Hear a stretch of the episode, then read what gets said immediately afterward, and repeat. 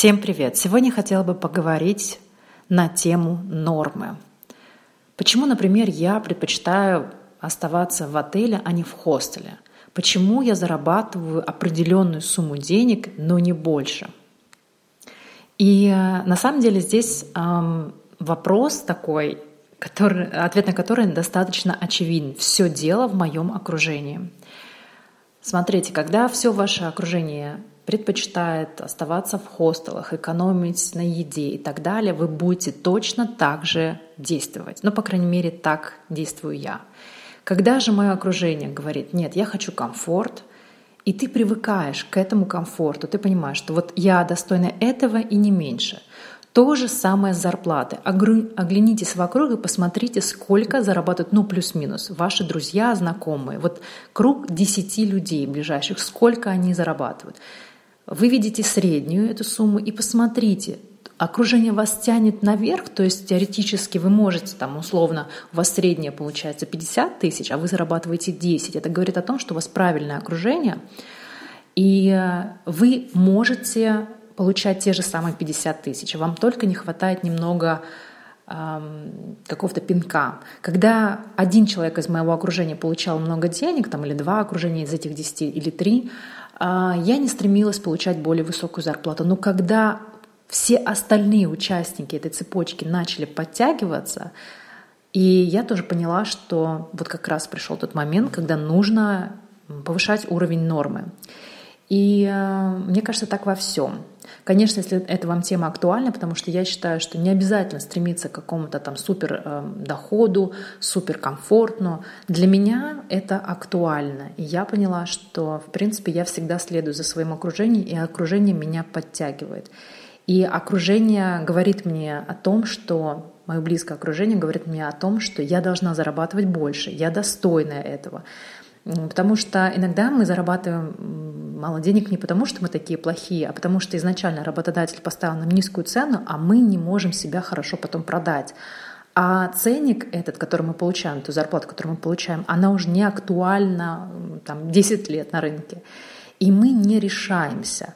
И вот, например, как легко а, повысить зарплату, то есть эм, то есть получить прибавку к зарплате, нужно посмотреть, сколько получают люди в вашем окружении, сходить на пару собеседований, назвать ту сумму, которую вы не решаетесь назвать, и тогда, тогда есть шанс, что ваша зарплата возрастет. Ну, естественно, если вы э, не готовы, бывает такое, что не готов психологически к какой-то сумме, ну, я, например, к определенной сумме шла несколько лет. Я прям ее себе писала, писала, но в итоге говорила всегда на несколько десяток тысяч меньше этой суммы. Но вот первый раз в жизни я сказала эту сумму, и на удивление мне ее дали.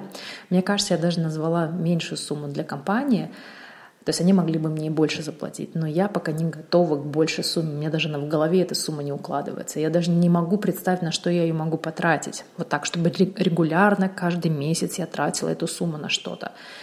Вот как раз сейчас я перед собеседованием перед тем, как попросить определенную сумму, я прям прописала, на что я хочу эти деньги, почему я хочу эти деньги.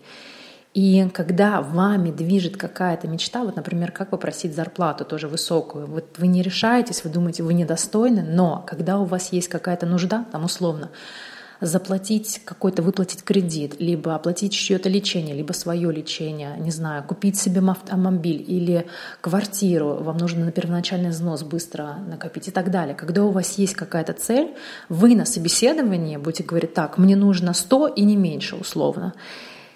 И э, вот это помогает быть более уверенным на собеседовании. То есть первое окружение, второе вот то, что вы готовы к определенной сумме, и у вас есть цель, для чего вам эти деньги. Вы не соглашаетесь на минимум. Когда вы приходите на собеседование и говорите, я не соглашаюсь на минимум, вы получите то, что вы просите. Но даже если вы не получите, вы уже попробовали, и уже на второе собеседование вы более уверенно пойдете с этой суммой.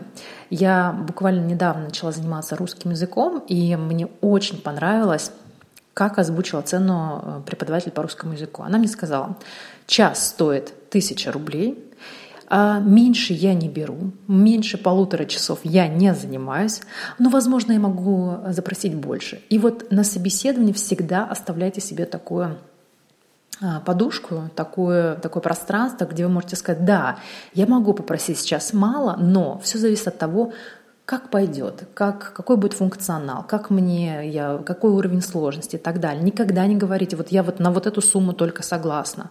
Потому что работодатель, он пойдет на ваши условия, если он в вас заинтересован.